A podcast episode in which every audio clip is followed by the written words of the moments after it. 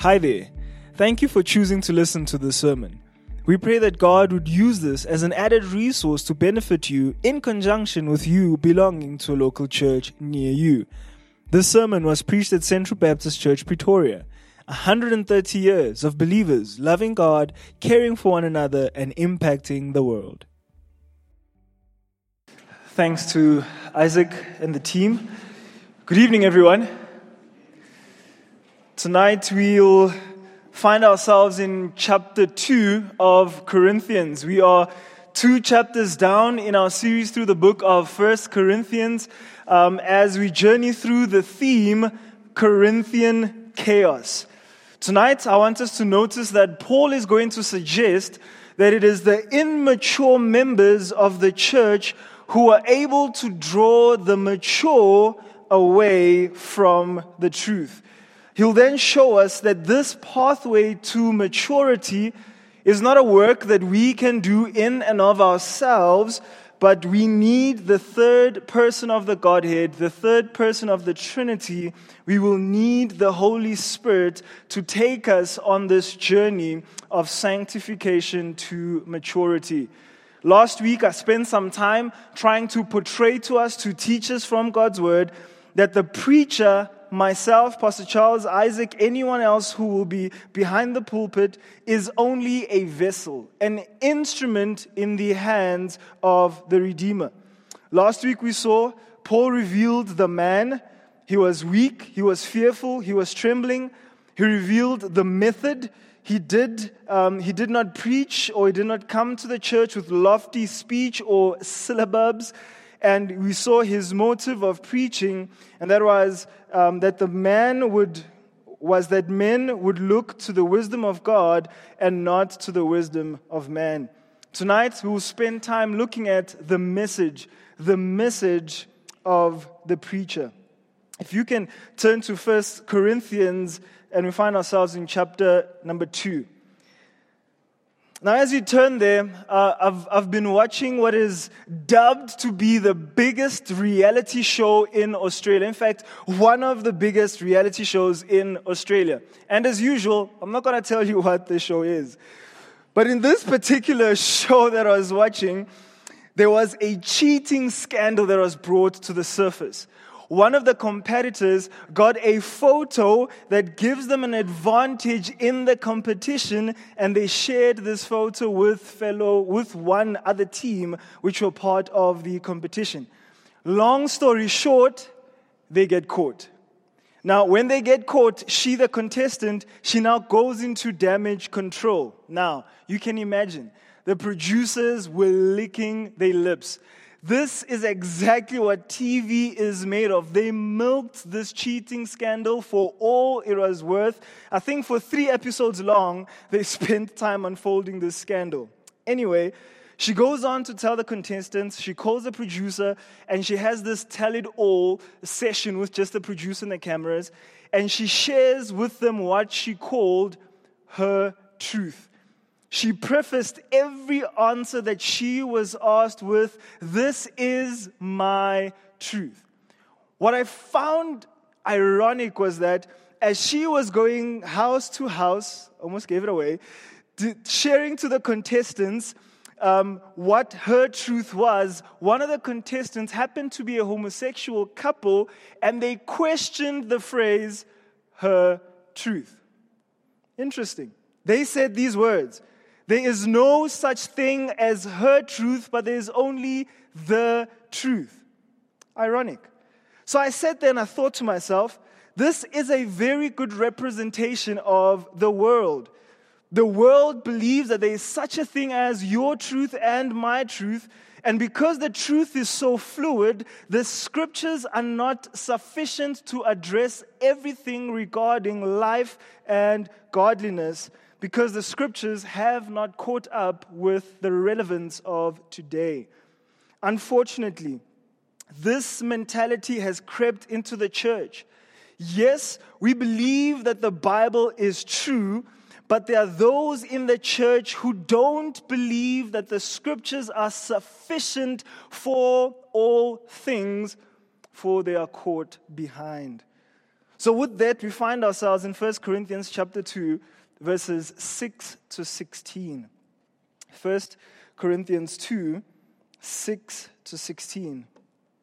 And it reads, Yet among the mature, we do not impart wisdom, although it is not a wisdom of this age or of the rulers of this age who are doomed to pass away, but we impart a secret and hidden wisdom of God, which God declared before the ages for our glory. Verse 8 None of the rulers of this age understood this, for if they had, they would not have crucified the Lord of glory.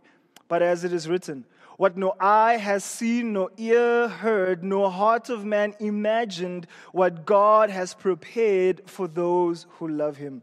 Verse 10 These things God has revealed to us through the Spirit. For the Spirit searches everything, even the depths of God. For who knows a person's thoughts except the Spirit of that person, which is in him? So also, no one comprehends the thoughts of God except the Spirit of God. Verse 12. Now we have received not the Spirit of this world, but the Spirit who is from God, that we might understand the things freely given us by God. And we impart this in words not taught by human wisdom, but taught by the Spirit, interpreting spiritual truths to those who are spiritual. Verse 14.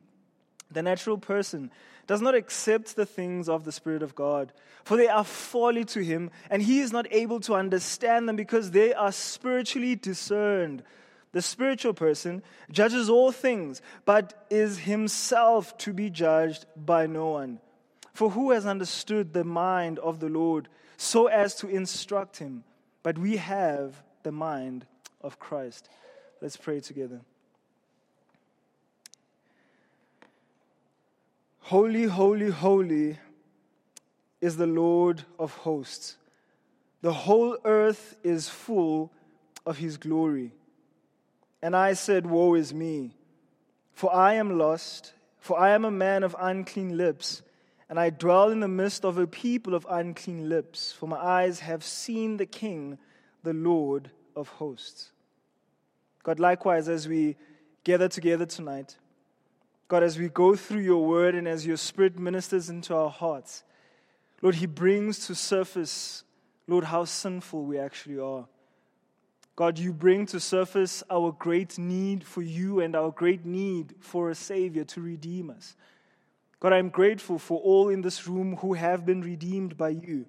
That, God, your Spirit lives within us, and though sinful men, we can understand your word because we've been cleansed by the blood of the Lamb. But I pray tonight, Lord, for, for those who do not have eyes to see or ears to hear. I pray, Father, that you would save them tonight, that they too would understand the things of God. Lord, my mind is blown when I see from your word that we have the mind of Christ. God, I pray that you would encourage us tonight of this truth that as your Spirit ministers in our hearts, we can know God and we can know the mind of our God. So encourage us, encourage us, Lord, by the ministry of your Spirit tonight, as Lord, we see Him at work. In Jesus' name, amen. So, the first thing I would like us to notice this night is the message is a mystery. The message is a mystery. Verse 6 says, Yet among the mature I do impart wisdom. Who are these people who can receive the word of God? Who are these people who can understand the message that was given, the message that was preached by the Apostle Paul? He calls them the mature. You see, the jury is out on who the mature were. Are these mature people those who have simply been saved? Or are the mature people those who have been saved and are growing believers who have graduated from the milk to the juicy pieces of steak found in the scriptures? Well, we'll see next week that he's going to address the Corinthians who he considers immature. He's going to say in chapter 3 and verse 1 Brothers and sisters, I could not address you as people who live by the Spirit, but as people who are still worldly, mere infants in Christ. Verse 2 I gave you milk, not solid food, for you are not yet ready for it. Indeed, you are still not ready. So we can conclude from looking at chapter 3 that the mature are those who have come to faith in the Lord Jesus Christ. They are filled with the Spirit of God. They are freed from the world's wisdom and they have been illuminated to, to true wisdom that comes from God. Alistair Begg shared in a sermon. He said it is possible.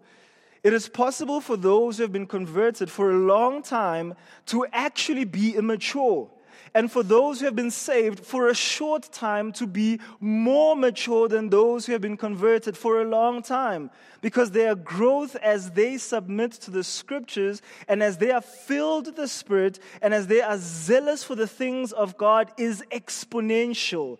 And they begin to run past those on the journey of faith, those who have been on the track much longer. So you might have been a believer for 10 years, 15 years, 30 years or longer. There's not much of those in this room. But the truth is, your age in the faith does not always equal maturity. He then goes on in that very same sermon to explain an illustration of a man, a pastor, who was describing his church. Listen to the description of that pastor's church. The pastor said to Alistair Begg that people were coming back to the evening service. These people who are coming back to the evening service are the folk who were recently saved. You see, as an aside, they didn't know that they didn't have to come back. They were just crazy enough, they were hungry enough for the Word of God that if there was a chance to have two meals a day, they were there for it because they were zealous for the things of Christ. It was to these people that the Apostle Paul was speaking to. It was to these people that the Apostle Paul is imparting the wisdom of God. It was to these people that God would reveal the secret and hidden wisdom of God. You see, the truth is, where true conversion takes place, there will be a hunger and a thirst for the Word of God. For we sang tonight, Where else shall we go? For He has the words of eternal life. So, what is this message? Number one, it is out of this world. Paul says in verse 6 although it is not a wisdom of this age or of the rulers of this age who are doomed to pass away. For a moment, think of the greatest minds who have dawned human history. Think of the greatest leaders, good or bad, those, strate- those strategists, those, those who, were, who were ahead of their time as leaders. Think about the wise men of Joseph's day. Think about the magicians of Moses' day. Think about the wise men of Babylon in Daniel's day. Think of King Nebuchadnezzar. Think of Pilate. Think of Potiphar and Pharaoh. Think of Einstein, Murphy, Newton, Alexander the Great, Nero. Think of Edison. Or about Abraham Lincoln. Think about the Queen. What about our political leaders today, whether red or blue or whether yellow and green? all these leaders have and some will still pass away, but all these leaders are incapable of producing or understanding the wisdom of God in and of themselves. The brilliant scientists with their doctorates, the inventors, the fundis in technology, the philosophers, the physicians are no better equipped to understand the gospel than the man on the street. Paul is saying that man's observation or man's instinct are useless when it comes to the gospel of Christ. He tells us in verse 8 none of the rulers of this age understood this. For if they had, they would have not crucified the Lord of glory. Church, I hope you don't miss the point. True gospel preaching is a wisdom infinitely higher than that of the wise of this world. We are proclaiming God's message in God's power for God's glory. The gospel is God's eternal plan of redemption for his people. It's his wisdom, which is foreign to the wisdom of this age. For this age, there are people who are crooked and perverse, where people are stuck in their sins, and their sins have twisted their minds and have blinded their eyes to the gospel of God. They have eyes, but they do not see. They have ears, but they do not hear. You see, the rulers of this age were so blind that they thought that they were defeating God. They thought they were defeating his plan when they crucified Jesus Christ, the Lord of glory. However, they were actually fulfilling his purposes. They were only bruising his heel, but he was crushing their heads. Had they known that they were achieving God's eternal decree, they would have never killed Jesus because killing Jesus was only a W for God and actually an L for them. Again, what is this message? It is God's revelation. It is God's revelation. Verse 7 and 9. But we impart a secret and hidden wisdom of God, which God decreed from, sorry, which God decreed before the ages for our glory. They are holy words long preserved for our walk in this world. They resound with God's own heart. They are the sacred writings which are able to make you wise for salvation through faith in Christ Jesus. They are breathed out by God and are profitable for teaching, for reproof, for correction, for training in righteousness. Why? So that the man of God may be complete and equipped for every good work. What is this word? This word is alive. It is active. It is sharper than any two-edged sword. This word will endure forever and it is by his word that God is revealed and souls are saved. See verse 9. But as it is written, what no eye has seen, no ear heard, no heart of man imagined what God has prepared for those who love him. You see, Paul in, in verse 9 is quoting Isaiah 64, verse 4 to 8. Please turn there. Turn to Isaiah 64, verse 4 to 8. If your hands are too cold, you can also just check it on the screen. Isaiah 64, verses 4 to 8.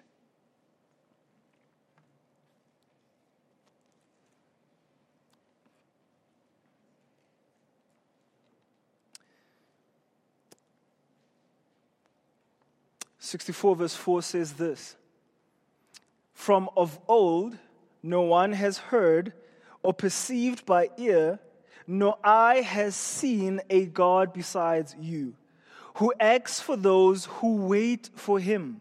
Verse 5 You meet him who joyfully works righteousness, those who remember you in your ways. Behold, you were angry when we sinned. In our sins we had been a long time. And shall we be saved? We have all like one who is unclean, and all our righteous deeds are like a polluted garment. We all fade like a leaf, and our iniquities like wind take us away. There is no one who calls upon the, your name, who rouses himself to take hold of you, for you have hidden your face from us and made us melt in the hand of our iniquities. Verse 8 But now, but now, O Lord, you are our Father. We are the clay. You are our potter. We are all the work of your hand. Did you catch that? Why would Paul quote Isaiah 64, verse 4 to 8? Well, remember chapter 1 of 1 Corinthians, verses 26 to 31. Remember, Paul made the argument that God chose, God chose, God chose, so that no human being may boast in the presence of God. Remember, Paul said again in chapter 1 that because of him, God, you are in Christ. Why? So that the one who boasts would boast in the Lord. Remember in chapter 2 that God used a weak, a fearful, a trembling man who spoke simply so that your faith might not rest in the wisdom of man, but in the power of God. Do you remember all that? Paul hasn't broken away from that theme. The message is hidden. It is a mystery. This message must be decoded. It must be illuminated by the Holy Spirit for us as mankind to understand. Why? Dead man cannot respond to that which is living unless the Spirit of God brings them to light and brings, sorry, brings them to life and brings to light that which was in darkness. The scriptures contain things that we've never seen or imagined. They contain that they contain things that cannot be understood by human reasoning. Things that reveal to us that the best is yet to come. Things of God that cannot be perceived by the eye or by the ear or by the heart, but must be revealed by the Spirit of God. And that's our last point for tonight. The Spirit of God reveals this mystery. The Spirit of God reveals the mystery. I'm actually going to close with this point. And as I share the subpoints to this point, I, I want you to listen to these subpoints as reasons to lead you to worship God for the ministry of His Spirit. I want you tonight to pause for a second. Think of how privileged you actually are as a believer. Ask yourself the question, where would you be if it wasn't for the Spirit of God? I can tell you, you'd be reading these words and you'd be considering them as foolishness. You likewise would say, I have my truth and that man is preaching his truth. You would be blind to the things of God if it wasn't for his Spirit. But how does his Spirit help us? Number one, he helps us through revelation. You see this in verses 10 and 11. Verse 10 says, These things God has revealed to us through the Spirit. For the Spirit searches everything, even the depths of God. For who knows a person's thoughts except the Spirit of that person which is in him? So also, no one comprehends the thoughts of God except the Spirit of God. We would have never known God if God didn't reveal himself to us. God has graciously revealed His will and His mind in words, words that were progressively written as He revealed them to 40 authors. Second Peter chapter 1 verse 21 says this, For no prophecy was ever produced by the will of man but men spoke from God as they were carried along by the Holy Spirit. This revelation of God is free from error. It is authoritative. It is sufficient for all things. It is sufficient for all things. Did I say it is sufficient for all things? It is sufficient for all things pertaining to life and godliness. Church, praise God. Praise God for the canon.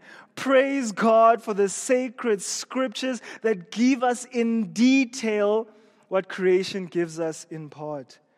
MacArthur writes Salvation requires a love for Christ, it requires a hatred of sin, it requires faith faith in the revelation of God in Scripture. And it requires a love for Scripture that is internal to motivate the believer internally toward the Scripture to understand it, to obey it, to proclaim it.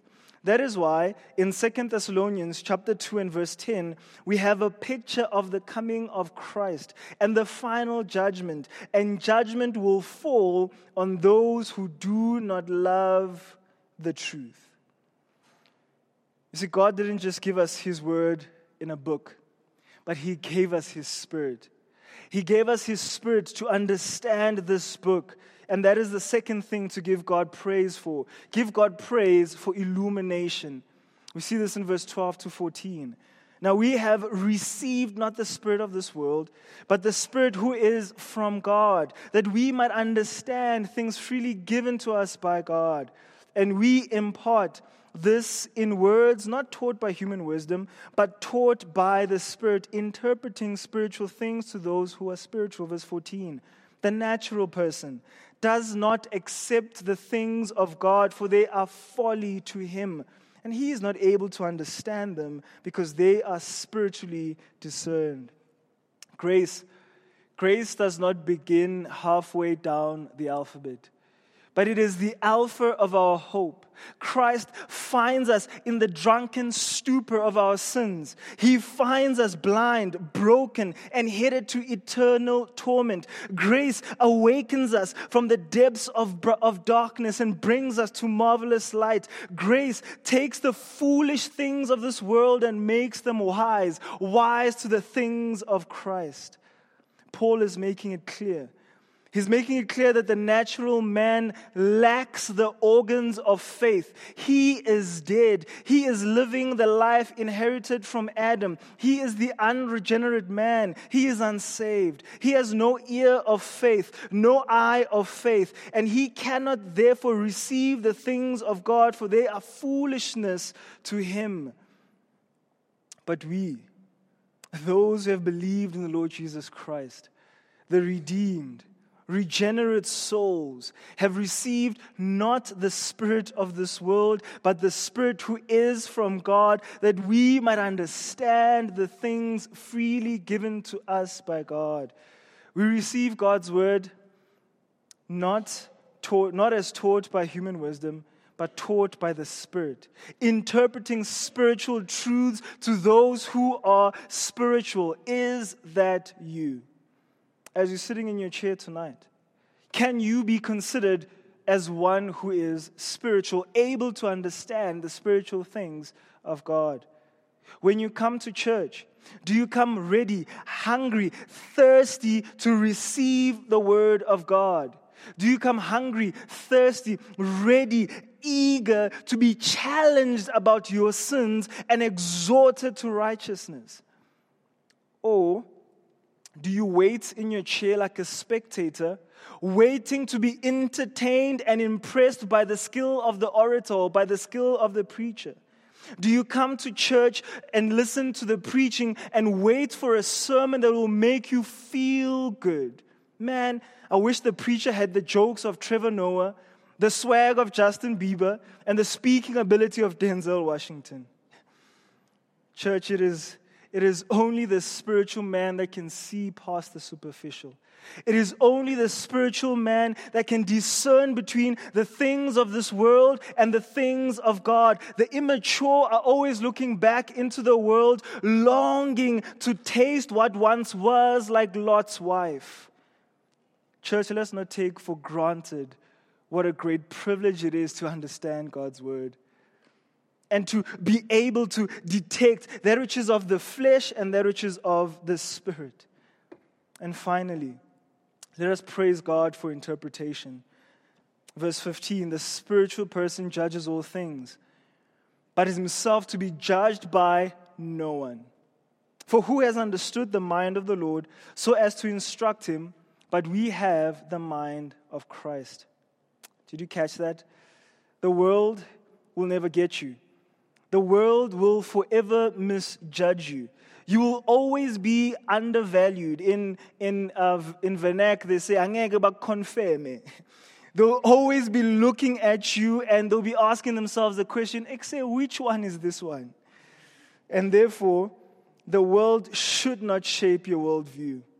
Do not walk in darkness when you have been saved to walk in light. Do not be asking the world for their opinions when you have the Word of God, which will lead you in truth. Because we have the Holy Spirit in our hearts, we have the mind of Christ. We must love His Word. We must feast from His Word. We must apply His Word and we must proclaim His Word. Praise God that you in your pew can go home you can go home and open the pages and understand them for yourselves. You don't have to, after you leave, take a doggy bag of Pastor Charles and Pastor Mark to help you interpret the scriptures. But you can, by the help of the Holy Spirit, be illuminated to the things of God.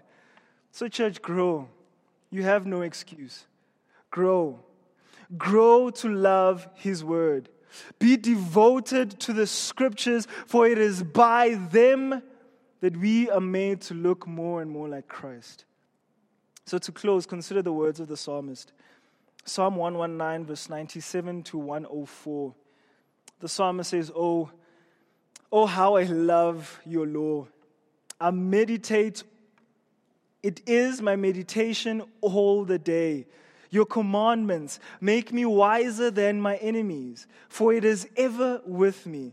I have more understanding than all my teachers, for your testimonies are my meditation. I understand more than the aged, for I keep your precepts. I hold back my feet from every evil way in order to keep your word. I do not turn aside from your rules, for you have taught me. How sweet are your words to my taste, sweeter than honey to my mouth. Through your precepts, I get understanding. Therefore, I hate every false way. Let's pray.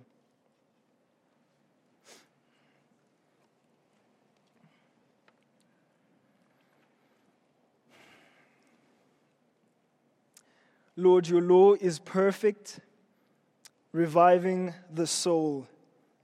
Your testimony is sure, making wise the simple. Your precepts are right, rejoicing the heart. Your commandment is pure, enlightening the eyes. Your fear is clean, enduring forever. Your rules are true and righteous altogether. Teach us, O Lord, that what the world offers is rubble. It is, in fact, foolishness that leads to death. But your word, O God, is more to be desired than gold, even much fine gold. They are sweeter also than the honey and the drippings of the honeycomb. Moreover, O God, by them is your servant warned. In keeping them, there is great reward. So, Lord, help us. Help us to keep them as a lamp unto our feet and as a light to our path. Help us to keep them hidden in our hearts that we might not sin against you.